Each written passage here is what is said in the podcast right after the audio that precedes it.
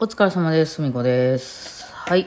えっ、とですね、今日は10月5日。はい。えっ、とね、10月3日ぐらい、2日ぐらい前の夜ぐらいから、ものすごい、あの、気圧変動が起こっていたんですね。実は。まあ言うてましたけどね。え昨日ぐらいから、昨日は1日かけてずっと下がりに下がってたんですよ。どんどんどんどん下がってきてて、一番最後ら辺でぐっとまたさらに下がったんですね。えーそういう時は下がっていく時は頭が痛くなるんですけど、まあ頭が痛くなるぐらいです。私は。そこまでひどくはない。もうね、ほんまにひどい人は頭割れそうとか言って言いますけどね、そこまでではない。ちょっとぐっと締め付けられる感じがするなぐらいです。なのでまあ、ほんまに痛かったら薬飲むけど、ぐらい。あのそそんなに大変なことにならないけど、まあ前々から言ってるように、私が問題なのは上がる時なんですよ。その1日半ぐらいかけてぐ、どんどんどんどん下がってきて、最後ぐっと下がった気圧が、えー今朝の夜中、えーあのね、日付が変わった5日の夜中から今日の、えー今ちょうど朝10時ぐらいまでにかけて、一気に上がってたんですね。ぐわっとこう反動で、反動じゃないわ、なんか気圧が戻っていたんですね。まあこれから天気が回復するんでしょうかね。えーぐっと上がってて、こういう時はやばいです。私一番やばいんですね。あのーなんていうのかね、あの、すごい、こう、あの、びっくりしたことがあった時みたいな、あの、心理状態になるんですよね。何もないのにね。えー、あの、はしご外されたっていうんですか？あ登ってたらはしご外されて、なんていうんですかね。あの、そんなつもりでは全然そうかもなとかってちょっと予想も一切してなかったのに、あの、終電がなくなってたとか、間に合わなかったとか、あるいはなんか普通に、昨日まで普通に喋ってたのに、家帰ってきたら奥さんが荷物詰め、あの、荷物まとめて家出て行ってたとか、そういうなんか予想もしてなかったのに、ショッキングなことができるとき、あの、起こることってありますやん。なんか、あの、なんかの、な、な、感じでこう、なんか道路とかでこう、あの、自転車ごと転倒してしまえ、向こうから車が来るみたいな、ちょっと死を覚悟するみたいな、なんかやばいっていうような時あるじゃないですか。この予想もしなかったのに、急になんかやばい状態で自分が置かれてる時みたいな。あとはなんかこう、海水浴でめっちゃ流されてるとかさ、そんな時みたいな、こう、ものすごい不安感がうわってくる、こう、なんか体が緊張状態になって、これはやばいぞみたいな、生命の危機だぞみたいな、まあ、別に奥さんに逃げたとしても死にはしませんけど、あの、まあ、そういう感じの、なんかこう、まあ、もうちょっと、なんで、もういきなり振られたとかね、えー、とか、その、普通にここは通るはずやった、あの、テストに通らへんかったとか、なんかそういう、えっていうような状況になった時のあの心理状態みたいなのが、この気圧がバーって上がってくる時に私は訪れるんですよ。これがね、すごい不安感がやばいのね。まあこれは私が打つとかやってた頃によく味わってた気分で、えー、すごいなんかネガティブな感じになるんですよね、すごいね。えーその、その感覚だけが、そういうひどいことは何も起こっていないにもかかわらず、感覚だけがやってくるのが今日の気圧気圧が上がる時なんですね。いや、なんでかなと思ってたんですよ、ずっと。なんか、1ヶ月に1回とか2回とか、そういうなんかすごい嫌な感覚っていうのが訪れるなと。いうのはあって、まあ冬なんか多いんですよ。まあ秋から冬にかけて。で、台風前後とかにそういうのが来るなっていうのは今まで分かってて、その物理的に頭が痛いんだとか、体の節々が痛いんだとかじゃないんですよ。なんか、その、やばい、これやばいみたいな、例えば自分が連れてた子供が道路に飛び出していった時の、なんかこう、体がグッてなるみたいな、あの感覚だけが訪れる期間があって、いや、何やろうと思ってたんがこの間分かったんですよね。あの、その、気圧がグッと上がっていく時っていう、何なんでしょうね、これね。まあ、関係ないのかもしれないですけどね。たまたまそういう思い込みによってそうなってるのか分からないですけど、今のとこそうっぽいんで、あ、わよ、助かりました、これは非常に。だからこれがもう来るって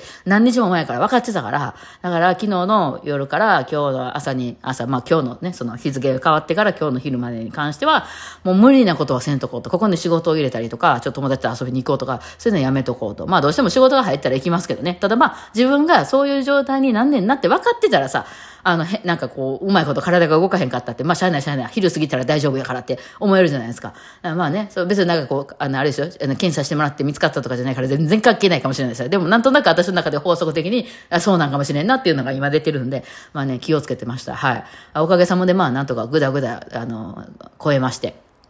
だいきなり元気になって、そうやね、これね、終わるとね、まあ、気分の問題かもしれへんよ。だけど、いきなり頭回り出す。そう。それで、私は今日やるべきことをメモに書こうと思いまして、これはね、毎日やるんですけど、まあ、疲れてたりしたらちょっと頭回んなくてね、できなかったりするんですけど、昔ちょっと喋ったかな、そのメモのこだわりが私すごいあって、こう、方眼に、こう、この自分の好きなシャーペンで必ず書くんだみたいなのがあるんですけど、それをこう、まあ、できたらほんまは寝る前にね、明日やるべきことっていうのをね、こう書いとかないとですね、これ私フリーランスなんで、あの、しかもその、会社とかに属してないので、あの、なんていうか別にやらんかったら一生仕事せんでもなんかお金はどんどんなくなっていきますけどね。あの、いいんですよ。別に何時にどこ行かなあかんとか、あの、なんて、例えば前までやった私、レッスンしてたから、何時とかにその教室に行かないと生徒さんはどんどんやってきますからね。ぼーっとしてて行かへんかったら先生どうしたんですかって電話かかってきますよね。みたいなことがあるじゃないですか。でも今ないので、まあライブとかはね、あの週末とかにちょこちょこ入ったりしてますけど、それぐらいやから、平日別にぼーっとしてよう思ったらぼーっとできるんですよね。だからほんまにしんどい時とかぼーっとしてるんですよ。なんですけど、まあそれすると、そのお金にならへんので、まあアレンジをしたりとかですね、あの、まあそこ、自分がこのあの YouTube とかで出す用のそのあの楽譜を書いたりとか曲を作ったりとかいうことをまあその間にやってるんですけど、これ何も考えんと、このね、IQ 下がってる時にぼーっと過ごしてるとですね、まあ、朝起きるじゃないですか。それも大体、あの、目覚ましも何もかけてないので、あの、なんか、なんかがなければね。うん、大体子供が出かける時ぐらいに、うん？って言って起きるわけですよ。で、その後、まあ、二度メーカーなんかして、まあ、起きたらですね、あの、まあ、朝洗濯しとかんと乾かへんわと思って洗濯とかしますよね。ほんで、なんか、あ、お腹減ったなとか言って食べたりしてるうちにもう昼ぐらいになるんです、すぐね。昼ぐらいになったら、あの、思考力ゼロの時に、あの、ちょっと皆さんお昼やからいるかなとか言って、あの、ラジオトークライブをなんかいきなりり始めるんですよね、私はね。えー、あの、思考、思考力な、なくない状態でね。で、初めてら、まあ皆さんわーわー来てくれるから楽しくてですね、まあいろいろ喋ったりしますよね。えー、そんなこんなやってるうちにそれが終わって、もう1時とかぐらいになって、さあどうしよう、何するんやっけ今日ってなって、そっか、アレンジか、アレンジせなあかな、アレンジしようみたいなんで、こうパソコンを開いてですね、まあポチポチ曲を作ったりとか、アレンジとかし始めるわけなんですよ。えー、その時も、その何時に終わるとか、今日は何曲仕上げるとかいう考えずにただやってるとですね、なんぼでも来れるんですよね。そんなもん、なんぼでも時間かけれるんですよ。あの、家きれいにしようとかで、あの漠然とそんなん始めたら絶対片付かへんじゃないですか。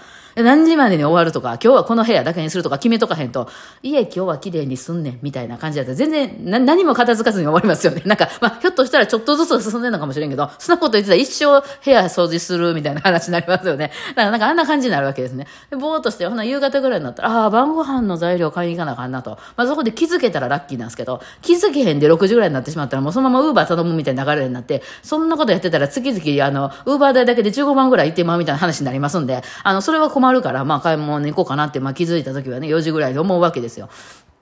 で、そっからまあ出かけてですね、帰ってきたらもう6時とかなってて、えご晩ご飯食べて終わったりとかしたら、ほっとして、もう配信しようか、みたいな、まあ思考力ゼロで 配信して、ほんでも夜なんか結構いっぱい人来てくれて、あ、ありがとうございますとか言って言うて、言うてるうちにギフト投げてくれたりとか、言うてるうちですね、終わったらまあ8時、9時とか、えなってましてね。で、もうお風呂入ろうか、ご飯食べようか、ご飯食べたら、なんか食べようかとか言ってあの言ってるうちですね、一日が終わっていくわけなんですよね。あまあとりあえず寝るか、みたいな。ほんで、何を成し遂げたんや、今日私は、みたいになるんで。で後から、そのなんかそ、そろそろ提出せなあかんみたいなアレンジとかが出てきた時に、何もできてへんみたいな。何をしたかったんや、この楽譜みたいなね。なんかものすごい初めの3小節だけ？めちゃめちゃ凝った飲んできてるけど、あと何もできてへんみたいなアレンジのやつがいっぱいできてるみたいな羽目になるので、まあ、こう、頭が動いてる時にですね、まあ、朝一番とか結構動いてますけどね、今日やら、やるべきものを全部こう書き出していくわけなんですよ。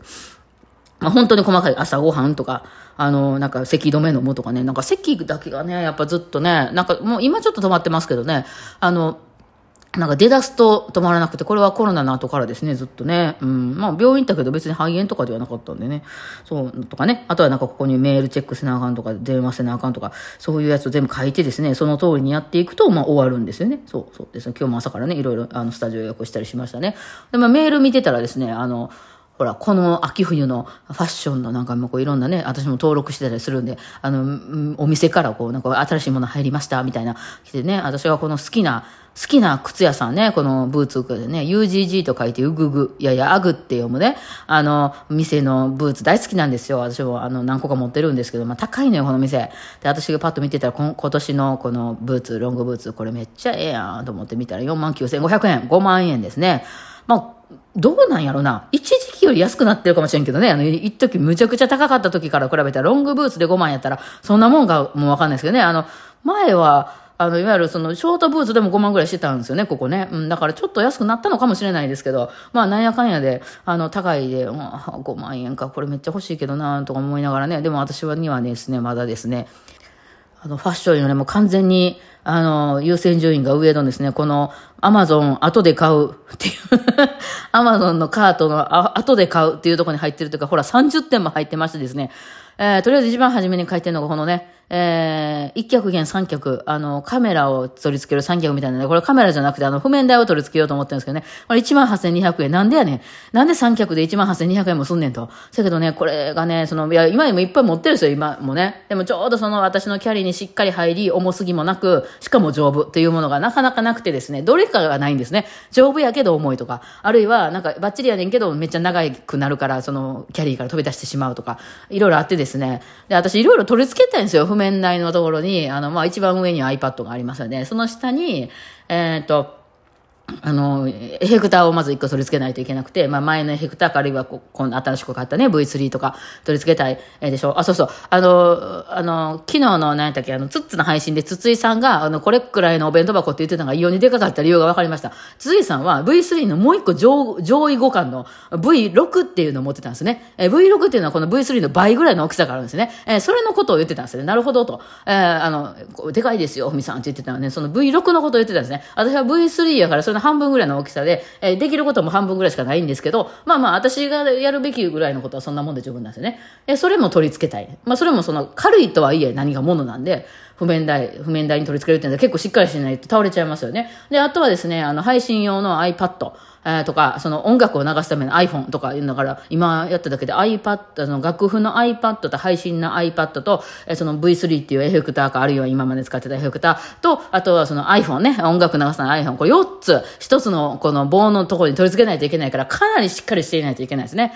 えー、だからそれ用のやつとかね、あとはなんかこうシールドとかね、あとシャンプーがなくなりそうやからシャンプーとか、あれはスマホももう一個欲しいね。私今ね、狙ってんの、ナッシングフォンってやつなんですけど、もう iPhone が高すぎるから、ね、iPhone でもいいんですけど、こう、あの、ナッシングフォン欲しいな思って、これもまあ6万9800円から、ブーツよりはナッシングフォンでしょう。ね、そんな、そんなん言うだけど、そ来年の子供の学費もそろそろ払わなあかんから、そっちの方が先でしょう。ね、いや、無理やな。ブーツは、ブーツは5年後ぐらいに頑張って帰れるようになりましょう。はい、というわけでこうね、今日朝からやらなあかんもういろいろやってて、今日子供の部屋もちょっとね、あの、掃除したいというかね、耳かき3本ぐらいあの不快の中に、ま、あの、埋もれてそうなんで、それをね、発掘したいんですよね。さっき見たら男子学生の部屋からみたいな感じでティッシュがいっぱい落ちてましたけど、多分風っぽかったから鼻かんでたんですかね。うん、ちょっとそれを今からやろうかなと思ってます。はい。こんな感じで。